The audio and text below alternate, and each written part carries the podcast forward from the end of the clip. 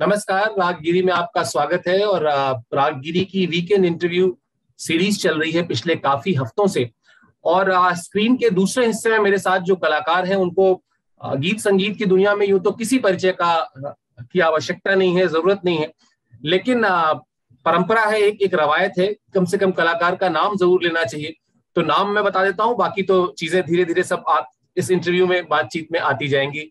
मेरे साथ जुड़ी हैं रश्मि अग्रवाल जी रश्मि जी बहुत बहुत स्वागत है आपका।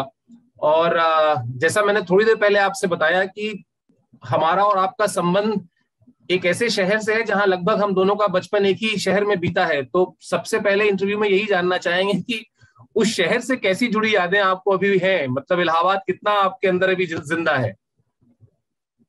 सबसे पहले तो नमस्ते, नमस्कार शिवेंद्र जी, और बहुत बहुत धन्यवाद मुझको इस एपिसोड के लिए, रागगिरी के लिए इनवाइट करने के लिए, आमंत्रित करने के लिए। तो इलाहाबाद की बात करते हैं तो बहुत सारी बातें जहन में घूम जाती हैं। कहाँ से शुरू करूँ, क्या बताऊँ?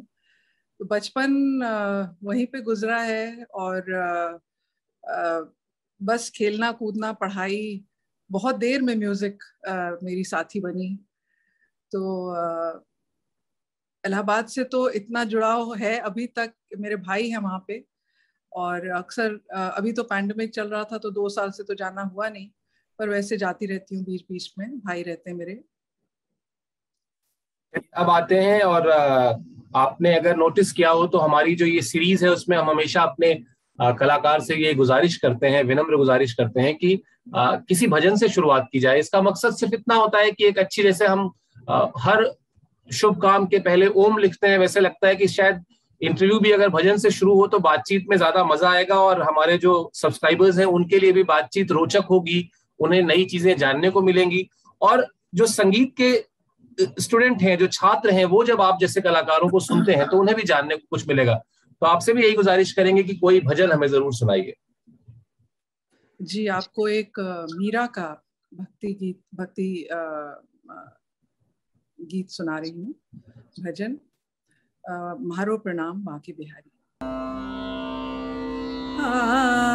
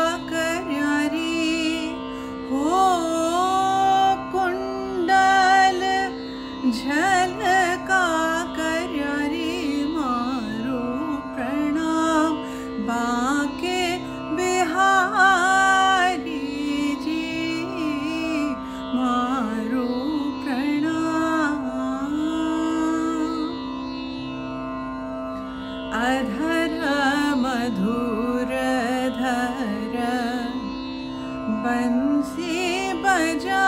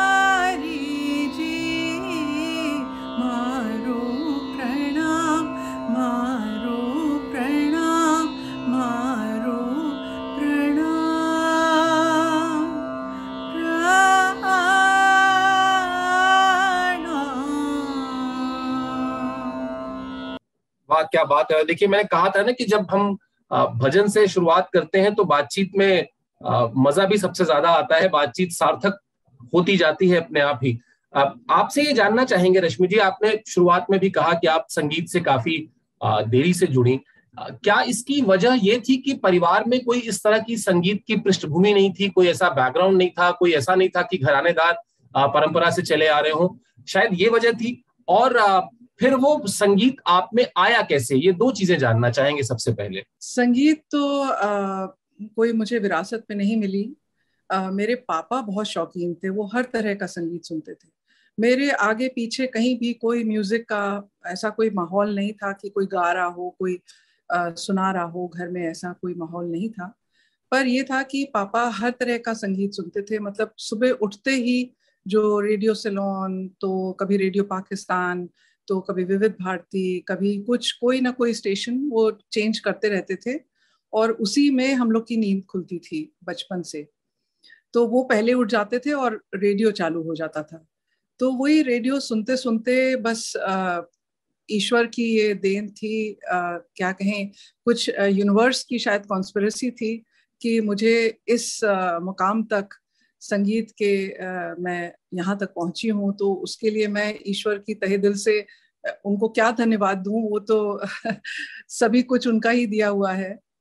तो आ, बस आ, गाते गुनगुनाते जो भी रेडियो में सुनते थे वही था वही जीवन था बस खेलना पढ़ना लिखना। तो स्कूल में सेंट मेरीज में आप तो कमला दी को जानते ही हैं। उस साल कमला दी एज टीचर म्यूज़िक की हाँ। वहाँ पे आई थी। और जैसे लंच ब्रेक में लड़कियाँ कहती हैं कि क्या नया सीखा सुनाओ क्या नया फ़िल्म सॉन्ग है। तो कुछ मैं सुना रही थी तो वहाँ की जो मेरी क्लास टीचर थी सिस्टर यूजीनिया उन्होंने सुना और उन्होंने कहा कि ये तुमने क्या क्या सब्जेक्ट्स लिए हुए हैं? तो मैंने जब उनको बताया तो उसमें म्यूज़िक तो था नहीं। तो बोली कि एक काम करो ये म्यूज़िक की टीचर नई आई हैं और हमारे यहाँ नया इंट्रोड्यूस हुआ है तो तुम जाके उनसे मिलो और अपना एक सब्जेक्ट ड्रॉप करके म्यूज़िक ले लो। मुझे समझ में नहीं आया मैंने तो मतलब सब्जेक्ट सारे ले ही लिए थे ऑप्टेड थे ही सारे सब्जेक्ट्स फिर भी उनका कहना था तो मैं जाके मिली और उन्होंने कहा कि सारे गामा सुनाओ। अब मैंने ना तो सारे गामा कभी गाया, ना मैंने हारमोनियम देखा। तो बोली मुझसे सबसे पहले कमला दी कि हारमोनियम पे सारे गामा बजा के मुझे सुना। तो मैंने कहा कि मैम मैंने तो पहली बार हारमोनियम इन पर्सन देखा है, मैंने तो तस्वीरें देखी थी, मैंने तो छुआ तक नहीं है, मुझे नहीं आता। तो बोली अच्छा ठीक है, मैं बजाती हूँ, तुम गाओ। तो बस उन्होंने बजाया और सारे गामा मुझे लगा कि इसमें क्या दिक्कत है। बस ऊपर जाना, नीचे आना है। इतने जब गाना गाते हैं तो सारे गामा में क्या रखा है? उगा दिया तो बड़ी खुश हुई हंसने लगी बोली अच्छा ठीक है कल से आना। तो आ, किस्मत की बात है कि उनको मेरा पसंद आया और उन्होंने मुझे आ, सिखाना शुरू किया। स्कूल में भी और मैं उनके घर भी जाती थी। और मैं शायद उनकी बहुत चहेती भी बन गई थी क्योंकि कई इंस्टेंसेस ऐसे हुए कि जब आ, मैं गा नहीं पाई और मुझे लगा कि मुझे कुछ नहीं आता और मैं रोने लगी। तो उन्होंने कहा, तुम तो सबसे अच्छा गा रही थी, तुम क्यों रोने लगी? फिर उन्होंने बहुत मतलब प्यार से फिर कहा कि अच्छा ठीक है, कल आना, कल मैं सुनूँगी। तो फिर उन्होंने टेस्ट दोबारा से लिया। तो इस तरह से उनसे एक ऐसी बॉन्डिंग मतलब बनी कि वो एक टीचर ही नहीं थी, उन, उनसे मुझे बहुत ज़िंदगी के बारे में सीखने को मिला। बहुत ही अच्छी इंसान थी, बहुत ही अच्छी। मतलब आप सोचिए कि जब मेरी शादी हो रही थी तब आ, उन्हें बहुत चिंता लग गई थी। एमए में मुझे बहुत अच्छे आ, मैं मेरी पोजीशन आई थी और फ़र्स्ट डिवीज़न भी थी पोजीशन भी थी। तो उन्हें लग रहा था कि अब ये लड़की तैयार है स्टेज पे जाने के लिए क्लासिकल में। और अग्रवाल्स में तो मतलब पता ही है कि कुछ ऐसा संगीत का नहीं रहता है। पर बोली कि अब तुम कैसे करोगी? तो कुछ सोचा है? संगीत का क्या होगा? तो मैंने कहा पता नहीं उस समय कहाँ इतना मतलब करियर ओरिएंटेड था भी उस समय था ही नहीं। तो मैंने कहा कि मुझे पता नहीं तो बोली अच्छा ऐसा है मैं तुमको कैसेट में दो रागें भर के देती हूँ अपनी आवाज़ में और तुम उनको सुनना और वो प्रैक्टिस करना। मतलब आज के जमाने में आप सोच सकते हैं ऐसा कोई करेगा। तो उनकी तो आ, उनकी तो बात ही अलग थी। अच्छा तो वहाँ से एक सिलसिला शुरू हुआ। जो कि फिर बीए किया मैंने, फिर एमए किया। और एमए करने में भी बहुत दिक्कतें आई थी, क्योंकि मेरे फादर, वो बोले कि अच्छा तुम अब आफ्टर योर ग्रेजुएशन तुम क्या सब्जेक्ट लोगी? तो मैंने कहा, मैं म्यूज़िक लेना चाहती हूँ। तो वो थोड़े से स्ट्रिक्ट टाइप के थे। उन्होंने मना कर दिया कि नहीं इंग्लिश लो, कम से कम पढ़ के उसको कुछ लेक्चरशिप मिल जाएगी। म्यूज़िक करके क्या करोगी? अब मैंने उनकी बात तो मानी, मैंने कहा अच्छा ठीक है, टाल सकते ही नहीं थे उस समय तो पापा के सामने जबान खोलना।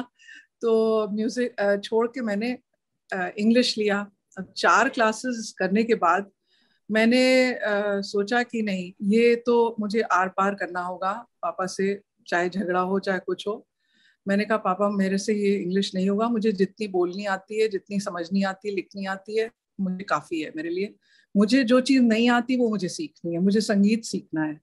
तो अब उसमें एक लॉ लग गई थी आ, कमला दी के आ, सिखाने के तरीके से और मतलब I was totally involve and I wanted to pursue it ये नहीं मालूम था कि ये कहाँ लेके जाएगी मुझे लेकिन ये एक मेरी ज़िंदगी की एक बहुत अहम वो बन गई थी। मैं इसी सवाल पे आने वाला था और अच्छा हुआ आपने बता दिया कि जब आपने चूँकि जो स्कूल में हुआ वो तो पिताजी को और माँ को पता नहीं रहा होगा और आपने जब घर जाके बताया होगा कि अब मुझे संगीत सीखना है तो क्या हुआ? लेकिन आपने बता ही दिया कि आगे जाकर वो दिक्कत आई। रश्मि जी एक सवाल और समझना चाहूँगा। हम मैं भी शास्त्रीय संगीत पर काफ़ी समय से मेरी नज़र रहती है। एक बहुत बड़ी समस्या आती है अगर आप किसी घराने से ना हो आपके परिवार में कोई संगीत की पृष्ठभूमि ना हो तो गुरुओं का मिलना बहुत मुश्किल होता है। और कई बार गुरु बहुत पेचीदा किस्म के सवाल भी करते हैं। ऐसा भी लगता है कि मतलब उनको लगता है कि शायद ये नॉन सीरियस होगा। अगर अगर ये म्यूजिकल फैमिली से नहीं आ रहा है बच्चा तो कोई बहुत ही नॉन सीरियस बच्चा होगा, कुछ दिन सीखेगा, फिर गिटार विटार बजाएगा और चला जाएगा। हालाँकि आपकी शुरुआत कमला बोस से हुई, और कमला जी के बाद भी आपको जिन दो बड़े कलाकारों का आशीर्वाद मिला जिसमें मैं बताना चाहूँगा अपने सब्सक्राइबर्स को कि सविता देवी जी जो आप कह लें सेमी क्लासिकल संगीत का बहुत बड़ा नाम रही और शांति हिरानंद जी यानी आप उतना सहज उतना सरल कलाकार बहुत कम होते हैं जो बेगम अख्तर जी की बहुत ही क्लोज शिष्या थी। तो इन दोनों गुरुओं के बारे में मुझे बताइए और क्या कभी इन दोनों गुरुओं की तरफ़ से आपको ऐसा लगा कि आ, इनकी इन, इन, इन, इन, इनके शागिर्द बनने में कोई अड़चन आई क्या आपको? जब मेरी शादी हो गई थी सविता जी तो दिल्ली की थी। जी। उस वक्त आ, मैं एकदम से तो मैं नहीं कह सकती थी कि मुझे संगीत में जाना है क्योंकि यहाँ का माहौल भी संगीत का था नहीं। तो आ, मुझे कुछ साल रुकना पड़ा थोड़ा सा पेशेंस रखना पड़ा। और मुझे आ, रास्ते का पता नहीं था कि मैं क्या करने वाली हूँ। बस शादी होके आ गई थी वो एक अपनी आ, पसंद की शादी थी तो उसमें मैं कोई जिरह कोई बहस का कोई वो ही नहीं था। तो शादी के बाद करीब चार साल लगे मुझे अपने घर वालों को और अपने हस्बैंड को भी समझाने में कि बिना संगीत के मैं नहीं रह पाऊँगी। It had become my lifeline और चार साल जो थे वो मैंने किस तरह गुजारे आ, मुझे लगता था कि आ, पता नहीं घर वाले जो मेरे ससुराल वाले हैं वो पसंद करेंगे कि नहीं। तो मैं अपनी दरवाजे खिड़की बंद करके गाती थी कि मेरी गाने की आवाज़ बाहर ना जाए। और बड़ी घुटन सी भी होती थी कि मैं कर नहीं पा रही हूँ। किसी के पास तो मुझे जाना ही पड़ेगा। मुझे इतनी तो नॉलेज है नहीं कि हो गया एमए तो मुझे बहुत आ गया। मुझे आगे भी करना है। तो मैंने फिर कमला दी से ही पूछा कि मैं क्या करूँ? मैं किसके पास जाऊँ? तो उन्होंने फिर आ, मुझे सविता जी का आ, पता दिया कि तुम उनके पास जाके और आ, मुझे ये भी मालूम था कि मैं क्लासिकल अब परस्यू नहीं कर पाऊँगी क्योंकि उसके लिए बहुत डेडिकेशन चाहिए। और बहुत रियाज चाहिए जो कि मेरे घर में इतना मुझे लग नहीं रहा था कि मिल पाएगा। तो नेक्स्ट बेस्ट ऑप्शन यही था कि मैं मुझे ठुमरी दादरा भी बहुत पसंद था और क्योंकि डायलेक्ट भी हमारी तरफ़ का पूरबिया है तो आ, उसको गाने में एक सहज आ, मुझे लगा कि ट्रांजिशन ये हो सकता है। मुझे बस ये लगता था कि मैं म्यूज़िक से जुड़ी रहूँ अगर क्लासिकल नहीं कर पा रही हूँ तो चलो सेमी क्लासिकल ही कर लूँ लेकिन मुझे गाना है। uh, क्यों गाना है? किस उद्देश्य से गाना है? ये नहीं uh, सोचा ही नहीं था। कोई प्रोफेशनल बनना है या इसका करियर बनाना है ऐसा कुछ नहीं सोचा था। तो सविता जी के पास गए तो रेफरेंस तो कमला दी का था ही। और तो उन्होंने थोड़ा सा सुना। फिर उन्होंने एक्सेप्ट कर लिया मुझे एज शागिर्द। गंडा बंद शागिर्द की तरह एक जो उनका रिचुअल होता है, वो हुआ। और फिर मैं करीब बारह साल उनसे मैंने ठुमरी दादरे की तालीम ली। तो वो भी एक बहुत लंबा सफ़र था। तो जो भी मुझे ठुमरी दादरे का ए बी सी डी जो भी है, वो सविता जी की देन है। और शांति जी के पास पहुँचना कैसे हुआ? क्योंकि शांति जी तो बहुत ही मतलब मैंने उनके जो कुछ शिष्यों से पूछा है कि वो अगर क्लास में रम जाती थी तो वो कभी उन्होंने टाइम देखा ही नहीं। पता चला कि वो चार चार पाँच पाँच घंटे चल रही है क्लास उनके साथ हाँ, का तजुर्बा तो कोई? वो तो मतलब I think she is one of the most gracious ladies I have met ladies क्या गुरु कहूँ मैं? Uh, मेरी जो है जिज्ञासा uh, और curiosity and to learn as much as possible वो एक मुझे पुश करती रहती थी और मुझे गज़ल में भी बहुत इंटरेस्ट था। और वो गज़ल जब भी मैं गाती तो थी, कमला दी ने भी सिखाई थी और सविता जी के यहाँ भी होती थी गज़ल वगैरह। लेकिन जो खास एक गज़ल का अंदाज है, उसको कहना और उसको कहाँ पे पॉज कहाँ पे उसका एक्सप्रेशन देना, उसका जो करेक्ट डिक्शन है, उर्दू का जो प्रोनाउंसिएशन है वो करेक्ट होना चाहिए। तो उस वजह से मैं फिर शांति जी के पास मैं गई। और मेरी खुशकिस्मती है कि उन्होंने भी मुझे एक्सेप्ट किया और मुझे सिखाया बहुत प्यार से सिखाया। उनसे सीखने में तो एक किस्से कहानियाँ भी बहुत चलते थे। वो बेगम साहिबा के कहानियाँ बहुत बताती थी। हम्म। और मतलब बहुत ही इतने मज़े में बताती थी कि एकदम ऐसा लगता था कि हम उसी जगह पे पहुँच गए हैं जहाँ पे वो जिस जगह की वो कहानियाँ सुना रही हैं। तो उनसे सीखने का भी एक एकदम अलग सा एक्सपीरियंस रहा। बहुत प्यार और आ, मतलब आपको विश्वास नहीं होगा कि आ, उन्होंने मेरे लिए आ, शायद ही उन्होंने किसी शागिर्द के लिए ऐसा किया होगा। अपनी जहाँ पे वो रहती थी वहाँ के कम्युनिटी सेंटर में उन्होंने मेरा एक कार्यक्रम रखवाया था। फिर उन्होंने एक और बार उनको पसंद आया तो उन्होंने फिर जस्ट अभी उनके गुजरने से दो चार साल पहले उन्होंने फिर से मुझे इनवाइट किया वहाँ पे कार्यक्रम करने के लिए और मतलब पूरा ऑर्गेनाइज उन्होंने किया था। दैट वाज वेरी मेरे लिए बहुत ही uh, उसकी बात थी कि एक गुरु होके और किस तरह से उन्होंने की जैसे एक आर्टिस्ट को ट्रीट करते हैं कि रश्मि चाय ले लो, रश्मि ये ले लो।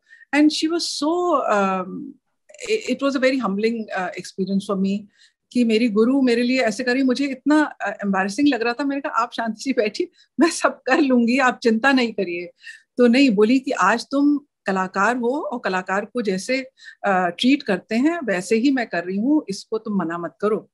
ये तो मेरा ये बहुत बड़ा सौभाग्य है कि उन्होंने मुझे इस काबिल समझा कि खुद ऑर्गेनाइज कराया उन्होंने मेरे लिए प्रोग्राम तो वो मैं कभी भूल नहीं सकती हूँ। बिल्कुल सही बात है, सही कहा आपने और आपको तो उनसे सीखने का सौभाग्य मिला है। बहुत बड़ी बात है ये, हम तो उनसे सिर्फ़ मिले, हम मतलब दिल्ली में रहते हुए 20-22 साल हुए, उसमें मेरी उनसे तीन चार मुलाकातें रही। लेकिन वो हमेशा जैसे मैंने कहा ना कि इतनी सहज और इतनी सरल, कभी लगता नहीं था कि मैं एक ऐसे कलाकार से बात कर रहा हूँ जो इतना गुणी इतना समर्पित संगीत का कलाकार है। बिल्कुल ऐसे माँ की तरह पेश आना बच्चों की तरह हम लोगों से बातचीत करना। और जिस दिन उनका निधन हुआ वाकई ऐसा लगा कि मतलब कोई अपने परिवार का चला गया हो। तो बिल्कुल, ये तो सौभाग्य होता है गुरुओं का मिलना। खैर रश्मि जी गुजारिश ये करूँगा आपकी थोड़ा सा संगीत का माहौल फिर से हो और चूँकि सेमी क्लासिकल की बात हो गई सविता जी की बात हो गई तो सेमी क्लासिकल में तो बहुत सारे जॉनर हैं बहुत सारी चीज़ें हैं। क्या सुना रही हैं आप हमें? वो बताइए। दिल्ली में तो देखिए बारिश रुकने का नाम नहीं ले रही। कुछ आज थोड़ा सा सूरज निकला है तो आ, मैं सोचती हूँ कि एक कजरी आपको सुना देती हूँ। बरसे कारी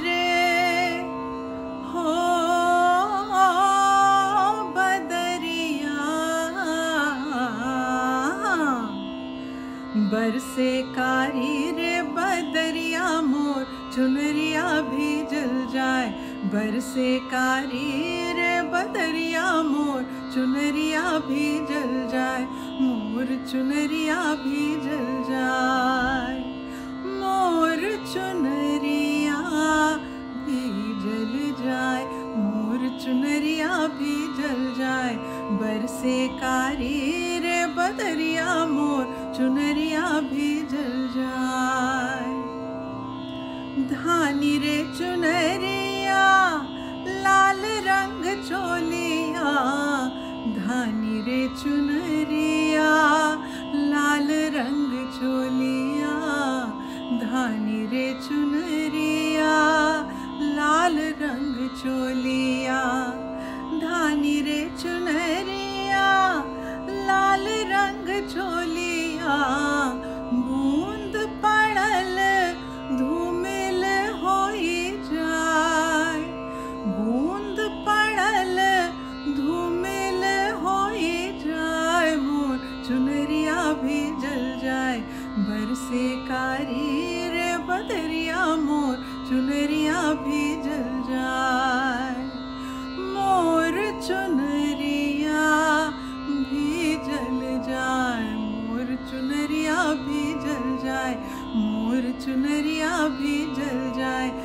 बरसे कारी रे बदरिया, मोर चुनरिया भी जल जाए, मोर चुनरिया भी जल जाए, मोर चुनरिया भी जल जाए। भारतीय शास्त्रीय संगीत, भारतीय उप शास्त्रीय संगीत की खासियत यही है कि जब आप इसको सुनिए तो ऐसा लगता है कि आप अपनी जो जो मिट्टी की खुशबू होती है, बारिश की बात कर रही थी अभी रश्मि जी तो वो जो खुशबू पानी के पड़ने पर आती है, वो उस संगीत से भी आती है और वही संगीत हम लगातार सुन रहे हैं, उसी संगीत पर हम बातचीत कर रहे हैं।